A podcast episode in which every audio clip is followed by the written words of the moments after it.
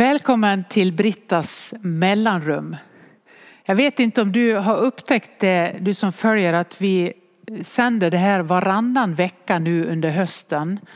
Det är ju fortfarande så där lite skört att inte vi riktigt vet, fast vi har öppnat upp världen så är det, är det så där att det är lite, undrar hur det, hur det blir fortsättningsvis. Hoppas att vi kommer ut lite mer hela och kan känna att det fungerar som vanligt igen om nu finns något vanligt efter detta. Men nu kör vi varannan vecka mellanrum och så funderar jag lite över hur jag gör med vardagsrummet och de här samtalen i rummet inför publik som vi lägger ut som Brittas vardagsrum. Det kan hända att det återuppstår i vår. Vi får se det. Men några sådana dyker upp också inspelade från andra ställen. Men mellanrummet som du lyssnar på nu, det sänds varannan vecka under den här hösten 21. Och så fortsätter det på ett eller annat sätt.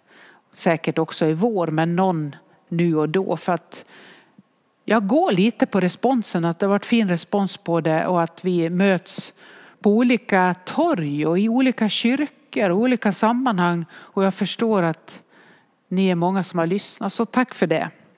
Nu kommer ett tema, det här mm, mellanrummet, som jag hämtar från Pilgrims höstmöte. Jag hade en, ett undervisningspass där och några har uttryckt det här, tänk om man ändå hade haft möjlighet att vara med på hela den stora samlingen så är det ju att man kan inte alltid vara med på allt. Och en del saker går oss förbi och ibland så har vi nått åldersstrecket. Det är ju det som har varit på de här höstmötena som tidskriften Pilgrim har anordnat i Bjärka-Säby och nu inne i Linköping. Att det har varit en åldersbegränsning på höstmötet från 19 år till 39. Vilket har frustrerat en del. Men, men det är någonting med att koncentrera det där. Så flyttar de fram det den här året till 10 år framåt. Så det var under det här höstmötet 19 till 49. Så då kan du tänka en ganska bred åldersspann. Där var jag med och hade ett av spåren Eh, som det heter. Man har olika spår man går i under en dag då och får tre undervisningspass och ett av dem hade jag. För dig som inte var med men som följer mig, jag kan ju inte ge någon annans undervisning även om det var strålande bra det andra, så kan jag ge mitt. Och jag tänkte ge en glimt av vad jag hade på höstmötet. Mitt tema var när ingen kan ta hand om det som gör ont. Det stora spåret var att vara i öknen och mitt tema när ingen kan ta hand om det som gör ont. Vad gör vi då? Vad är det att leva i det landskapet som människa som man kanske skulle kunna beskriva som jag ibland har gjort i min egen vandring också i mötet med andra att det är som att gå över en myrmark i skogen, över en stor skogsmyr. Man kan stå på kanten av en sån myr och så tänker jag de gånger jag vandrar över en myr, det gör jag någon gång ibland, betydligt oftare som barn får jag säga. Men då står jag där och så tittar jag och tänker, håller det? Kommer jag sjunka igenom? Kommer jag bottna någonstans här? Hur djupt är det där, där, liksom, där det inte bär? Hur mycket av den där sunkiga känslan kommer att bli av att jag sugs ner som jag många gånger har fyllt mina stövlar med den där dyn. Finns det några tuver som jag kan sätta mina fötter på för att ta mig till andra sidan? Det är en för mig väldigt bra bild av att vara i ett landskap i sitt, sin inre vandring där jag inte riktigt känner att det bär. Där jag inte vet om jag tar mig vidare. Där jag genom olika omständigheter har upptäckt att jag är i en situation där tron inte längre är så självklar. och där jag har med mig gamla sår som väller upp i vissa kritiska lägen och som jag inte blir av med och tycker att ingen förstår eller jag kan inte själv plåstra om mig och jag vet inte om Gud hör mina böner. Vad är det att, att liksom be och formulera en bön om det är helt stumt? Det är någonting av det jag försöker komma åt i den här senaste boken Gud gömmer sig bakom en björk. Vad, vad gör vi när Gud är fördold för oss? Att våga stanna kvar eller, eller våga ta små kliv där jag upptäcker en och annan tuva och känna åh nu bär det lite igen och så försöka sakta ta mig vidare. Men vart är jag på väg? Det var något av det jag försökte fånga där och vill göra tillsammans med dig. Och jag ska ta några sådana passager, även om det aldrig blir exakt detsamma för mig när jag håller ett föredrag och så gör det igen. Det är inte så, utan det beror på så många omständigheter. Men, men jag vill ta de stora dragen av det. För det är någonstans där jag tycker att jag har så mycket varit i mitt eget liv och är i vad det är att vara en lärjunge. Att det är så många saker som inte är så självklara när vi börjar reflektera och när åren går och när den där söndagsskoltron plötsligt inte längre funkar för den vardag som är min. Det, det, det, det klingar konstigt. Det känns onaturligt att ha den gudsbilden i det liv som blev. Utan jag måste hitta och, och liksom gör, göra slut med en del gudsbilder. Men inte med Gud. Att jag fortfarande går min vandring med Gud som en sån där Jakobs, du vet när han brottas med Gud eh, och får ett slag på höften. Eh, Jakob och så får han gå vidare halt. Det är någonting av det som händer i det landskapet. Men det händer också någonting fantastiskt med tron. Den blir trovärdig för mig själv men också inför andra.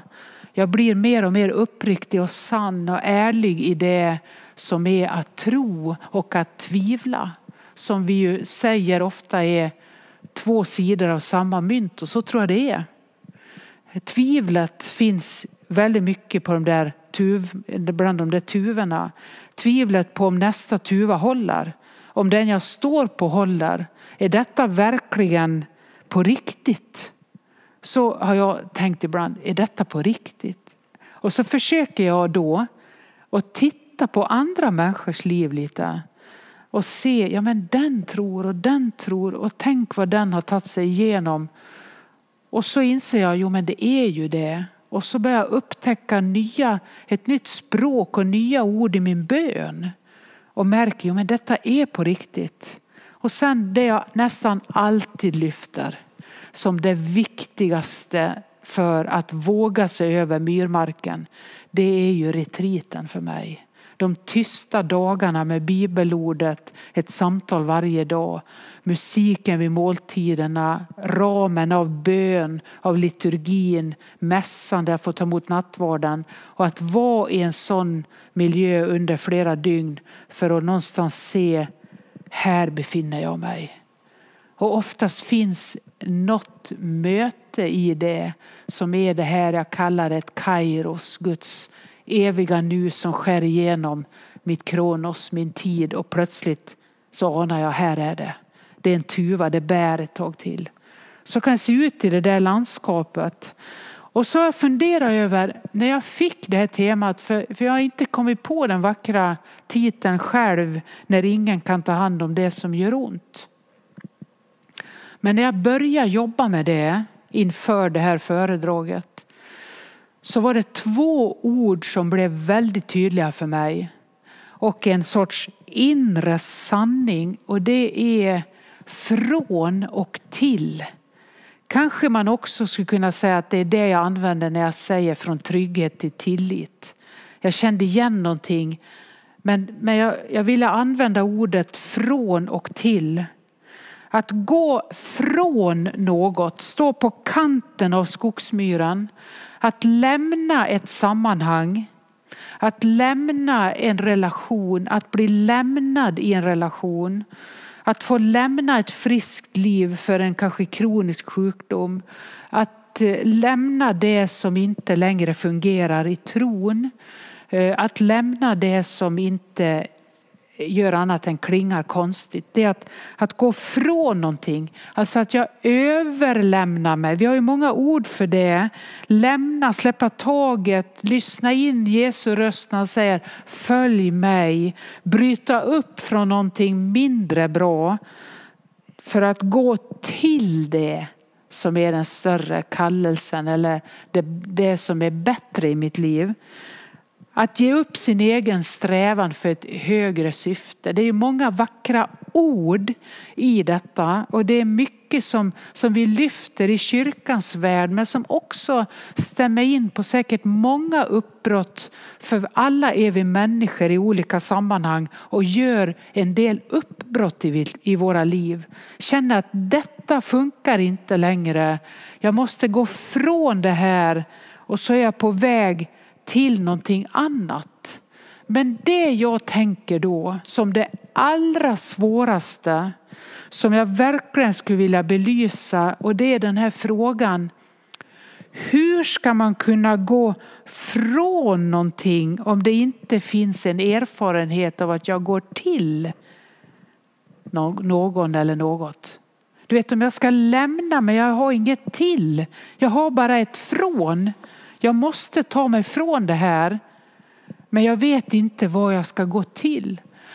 Och där så tror jag att den stora erfarenheten av Guds närvaron i vissa ögonblick i mitt liv när jag erfar det är som tuvorna över skogsmarken, över skogsmyren. Att jag, att jag någonstans får en erfarenhet, inte bara en intellektuell kunskap, fast den är nog så viktig. Inte bara att jag teologiskt är bevandrad i vissa områden, i vissa andliga sanningar, utan jag också någon gång ibland får en erfarenhet av Guds personliga beröring i mitt liv att någonting uppstår som jag känner igen som en viskning från någonting större. Alltså har jag aldrig upplevt ett till, har jag aldrig upplevt att Gud vänder sitt ansikte till mig och någonstans ana den kärleken, den villkorslösa i annat än bara ord som andra säger. Har jag aldrig fått erfarenheten djupt i mitt liv då är det verkligen svårt att gå till något. Det är någonting med att gå ifrån, men hur gör jag när jag går till det som väntar? Hur ska jag ta mig över den här skogsmarken eller skogsmyren? Hur ska jag hitta över de här tuvorna om jag inte har ett till? Det tror jag är väldigt, väldigt viktigt att upptäcka. Vad är det? Modet för många som lämnar jag har funderat jättemycket på det. Försökt hitta exempel på motsatsen. Men jag har tänkt så här. När någon lämnar en relation som man inte längre tycker fungerar eller som, som man har hittat någonting bättre i, i någon annanstans. Om man går ur en relation för att något är bättre, då går man ju till någon annan. Oftast så går man från något som har gått i stå till en förälskelse som kanske blir kärlek eller så var den bara ett övergångsobjekt. Men det, det, kan också bli till en ny relation. Men då har man ju ett till. Det, det, det är lättare att vara modig om det finns ett till. Men ska man bara lämna utan att veta vart är jag på väg, då är det mycket svårare. Jag tror precis som någon sa i ett samtal där under, under höstmötet när vi samlade ihop våra föredrag och, och hade ett öppet samtal med alla som var med och lyssnade.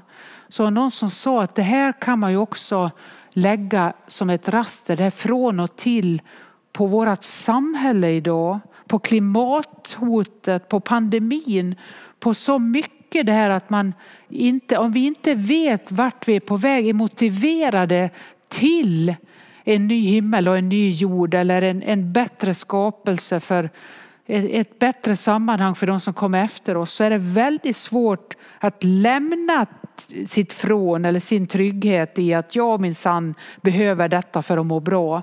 För jag har ingen, ingen större eh, liksom vision för världen, för samhället, för mitt sammanhang i kyrkan eller för min egen inre vandring. Då är den här myrmarken oerhört svår att ta sig över. Eh, den får man ha respekt för. Man stannar i tryggheten eller så är man mitt på den här myrmarken men plötsligt tappar man kursen. Tänker, är jag verkligen på väg till någonting bättre? Eller vad var det som hände? Vart är jag på väg här? Eller du vet när, när Petrus går på vattnet mot Jesus. Ja men kom säger Jesus. Så går han över det här stormiga havet och så plötsligt inser han. Hjälp, jag går på vattnet. Det går ju inte och så sjunker han. Alltså det finns så många sådana här exempel på det här att vara mitt emellan. Vad är det i ditt och mitt liv? När vi står där och upplever att det är ingen som kan ta hand om det som gör ont i mitt liv. Här står jag med allt det som har kommit upp hos mig och vem ska ta hand om det? Hur ska jag ta mig över här?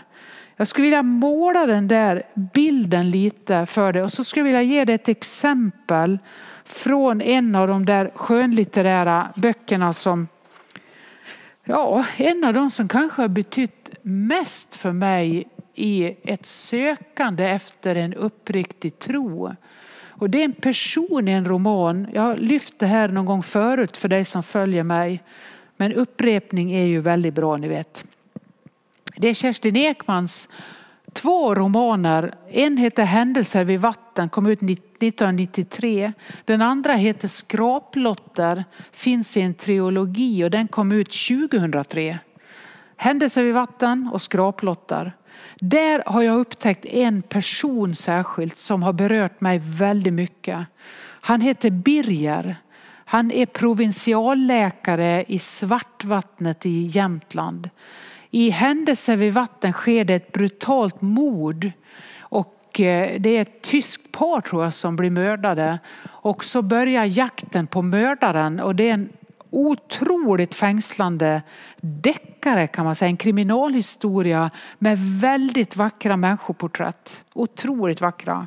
Eh, den kommer förresten som, tror jag, som en serie Åtminstone har det varit tänkt så. Jag, jag tror att den är på inspelning nu med Pernilla August som regisserar den.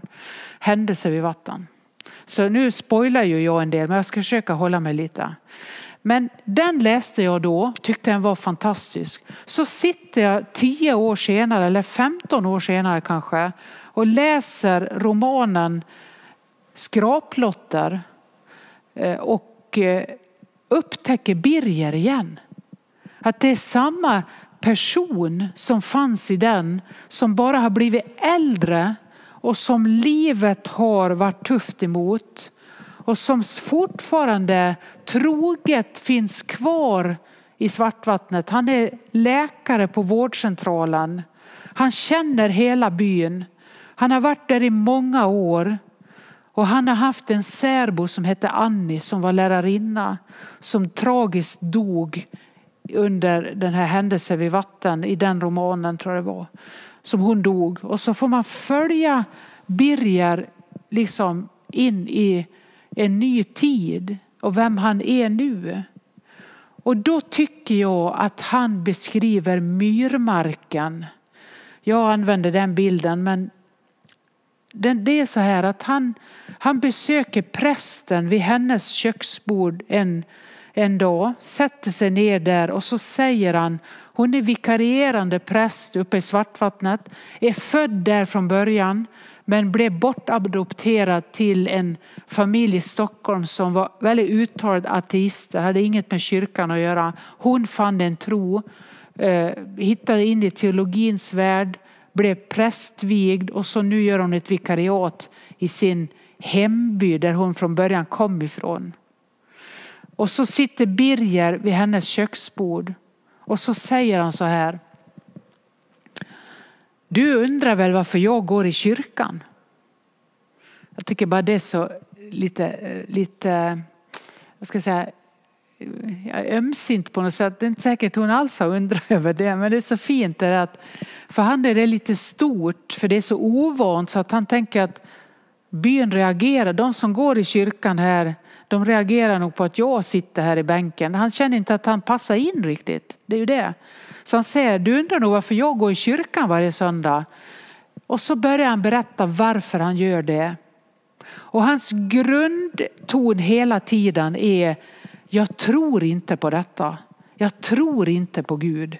Jag tror inte på det som ni predikar, men jag går dit varje söndag. Och han har då ett sorgarbete efter Annie som dog. Och han visste inte hur han skulle hantera sin sorg. Han gick från ett sammanhang av kärlek och gemenskap genom ett dödsfall rakt ut i myrmarken och visste inte om det fanns några tuvor som bar. Och han visste inte vart han var på väg men han var mitt i det landskapet när hon dog. I det landskapet är vi som människor några gånger i våra liv. Du kanske är där precis nu. Där var romanfiguren Birger. Nu sitter han vid köksbordet och så berättar han att han går i kyrkan. Det började med att han gick på en begravning och insåg när han satt där i bänken.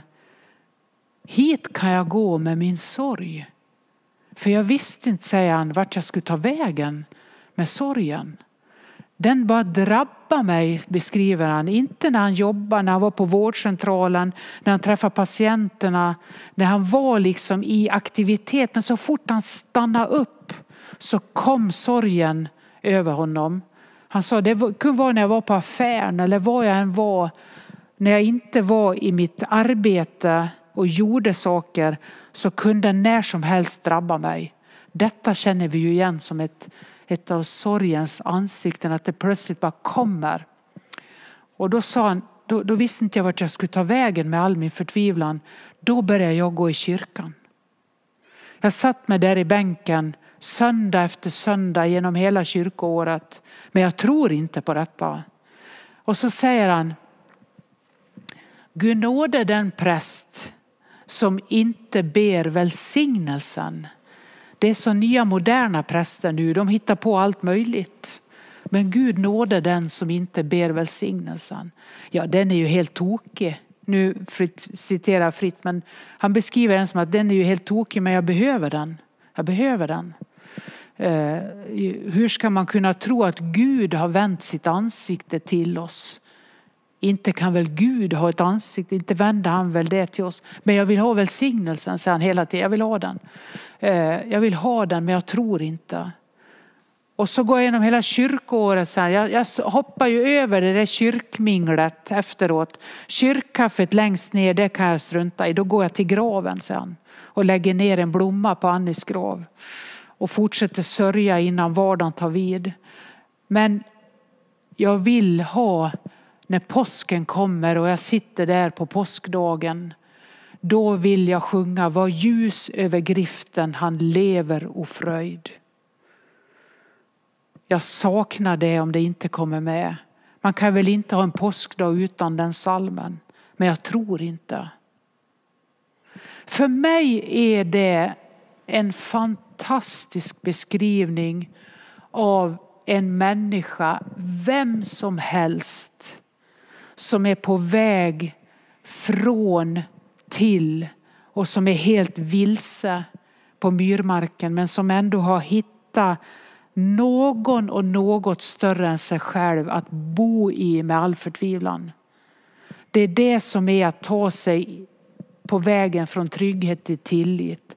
Att släppa taget om det som inte längre är. Eller bli utknuffad ifrån det och inte veta hur jag ska ta mig vidare. Bara sök upp första bästa tuva.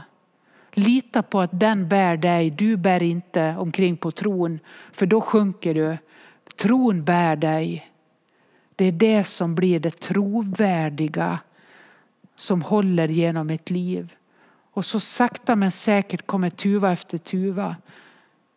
Det är det som jag också har benämnt i mina mellanrum som torrtro. Att inte alltid känna erfara, men någon gång ibland behöver man det. Men inte för ofta, för då växlar man ner sedlarna till småmynt. Den stora heliga mötena, De kommer vid vissa ögonblick i en musikstrof, i ett tilltal, i en bild, i en scen, i en bok, i Guds ord. Plötsligt kan det drabba en. Men det är långa tider jag får torrtro, ta mig bara över. Och då är liturgin fantastisk. Då är rutinerna fantastiska. Att det återkommer. Att det finns en form som jag kan bo i. Som jag kanske kan tycka är lite stram ibland. Eller lite upprepande och tjatig. Men jag kan gå in i den. Och så vet jag att jag gungar fram genom dessa ord som är sagda i årtusenden och som sägs igen. Eller som i Vesper, denna fantastiska musik av Sara Parkman. När hon sjunger Kyriet, hennes pappa prästen sjunger Kyriet på den här skivan äh, eh, Vesper. Och så kommer hon in med sin röst där.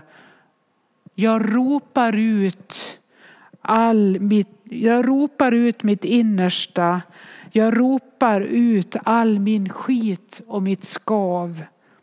Och i det rummet vi delar lugnet och allt blir varligt och går att vara i. Det är Kyriet. Herre Jesus Kristus, förbarma dig över mig de orden och gloria in excelsis deo, att, att kunna ropa ut och sjunga ut i jublet fast mitt inre är på en myrmark, det är att välja att bo i ett sammanhang som är större än mig själv. Det är att våga lita på att den Gud som bär universum, hur den nu ser ut, som ändå till sist har slutordet, också bär mig över den skogsmyran. Men har jag inget till, då behöver jag stanna upp där jag är och tänka och för, försöka lita på att det tillet, tilliten, är större än det jag kan tänka ut. Det är större än alla svar på frågorna. Det är någonting som omsluter mig på alla sidor. Han håller mig i sin hand. Du kan ta dig över den på det sättet. I en tid i mitt liv när jag mådde väldigt dåligt för ett antal år sedan så minns jag att jag ibland kunde vara så matt i kroppen av att jag hade ångeststråk så att jag, jag orkade ingenting. Och ibland säger man motionera och det försökte jag. Och jag gick långa promenader, det var det bästa vara ute i naturen, få frisk luft. Men så ibland gick jag till ett gym i stan där jag bodde. Och jag minns ett tillfälle när jag satt mig vid en sån här maskin med vikter och skulle liksom pressa sådär. För jag visste jag mår bra av detta och jag behöver ha den här rutinen i mitt liv. Så plötsligt en gång så bara kände jag, det går inte. Jag orkar inte för jag är helt utmattad i kroppen. Så jag minns att jag fick kliva upp därifrån byta om och gå hem igen utan att ha gjort någonting. Och så insåg jag att jag måste vara ute i friska luften, få promenaderna, få ta emot naturens gåva, att det finns en skapelse som kan omsluta mig. Det finns ett hav jag kan ha i horisonten, det finns en sjö kanske, det finns ett träd, ett blad. Ni vet, vad är det som gör att vi orkar en dag till? Det är oftast någonting större än oss själva som ges oss och vi kan få ta emot det på det sättet. Hur ser det ut i ditt liv? Var finns en bänk mitt i stan eller en liten stubbe i skogen där du bara kan sätta dig och glo, tomglo och låta naturen läka och låta det som är din tuva får vara en stubbe i skogen eller en bänk i stan. Det finns en hälsning i Markus evangeliet 4 när Jesus säger så här om sådd och skörd. Av sig själv bär jorden gröda. Så småningom syns den över jord och då kan man börja ta vara på den och så småningom skörda. Men det sker väldigt mycket viktigt i mörkret. Det är förutsättningen för att en gång kunna skörda. Att någonting av sig själv pågår som jag inte kan påverka. Mitt emellan trygghet och tillit, mellan från och till finns den mullen, den jorden som ditt in, din inre kärna, ditt inre frö ligger och gror i. Du kan inte påverka. Börjar du gräva upp det så förstör du det. Bara vila i det, lita på det hoppet. På att det finns en väg som är tillitens väg. Den finns där. Så vad gör vi när ingen tar hand om det som gör ont? Vi stannar, gråter tills gråten gått åt, tittar efter nästa tuva och kanske som Birger bor i någon liturgi, bor i någon upprepning som kan se stram ut men som bär igenom årtusenden. Och jag får kliva in med mitt lilla liv där och lita på att det finns också för mig. Petrus svarar Jesus på frågan när de först säger, vem tror människorna att jag är? Och så räknar de upp lärjungarna vilka olika idéer de har om vem Jesus kan vara. Utifrån de under han gör, den person han verkar vara, allt som sker omkring honom, de där få orden, han vandrar denna jord. Och så tittar han på lärjungarna Jesus och så upprepar han frågan och så säger han, vem säger ni att jag är? Och då säger Petrus i Matteus 16, du är Messias, den levande Gudens son. Och då är det ganska spännande att tänka att Petrus säger det i en trygg förvissning. Och så får han i det ögonblicket sin kallelse att bygga den kyrka som vi idag får vara en del av. Detta sker innan han misslyckas och faller igenom, men han är på väg. Efter det här så faller han igenom och sen kommer han tillbaka och får vara den pelare som Jesus redan har sett. Men han får gå över sin skogsmyr, ta sig från den han nu är till den han blir. Och den resan innehåller en hel del. Så är också våra liv. Glöm aldrig det när du är där. Då kan du som jag när jag var i den där förtvivlan upprepa, då upprepar jag väldigt ofta den här strofen från Tessé. Jesus Guds son, du ljus i mitt inre. Låt inte mörkret få tala till min själ. Jesus Guds son, du ljus i mitt inre. Öppna mig för din kärlek och frid. Jag hörde någon som, som sa till mig att på franska så är den ännu mer konkret. Ännu, ännu mer nära. Du ljus i det som är mitt mörker. Öppna mig för det som är din kärlek och frid. Att det var ännu mer riktat. Men stava på den eller på någonting som får dig att orka stå kvar. Jesus, Guds son, du ljus i mitt inre. Låt inte mörkret få tala till min själ. Jag upprepar det väldigt, väldigt ofta. Fast jag ingenting kände, det var helt stumt, så bara stod jag kvar i det. Och så började jag ana ett till. Precis som Birger var där, fast han visste inte att han var på väg till ett till. För alla vi människor går genom sådana perioder, vare sig vi kallar oss kyrkliga, kristna eller inte. Vi, vi går genom sådana perioder. Vi kan känna igen, det finns så mycket i de här Bibelns berättelser, i kyrkans liv, i det religiösa, djupt existentiella, där vi möts i kampen i att hitta någonting som bär oss genom livet och som är större än oss själva. Det finns där, mitt i myrmarken. Våga lita på det. Så ta emot välsignelse för de passager som är dina. Du är inte ensam, även om det känns som ingen kan ta hand om det som gör ont. Det finns någon som är större där. Våga tro det. Välsigna oss Gud med solens ljus ovan oss, med jordens kraft under oss, med vänners omsorg runt omkring oss, med din avbild djupt inom oss och med din framtid som väntar oss. Amen.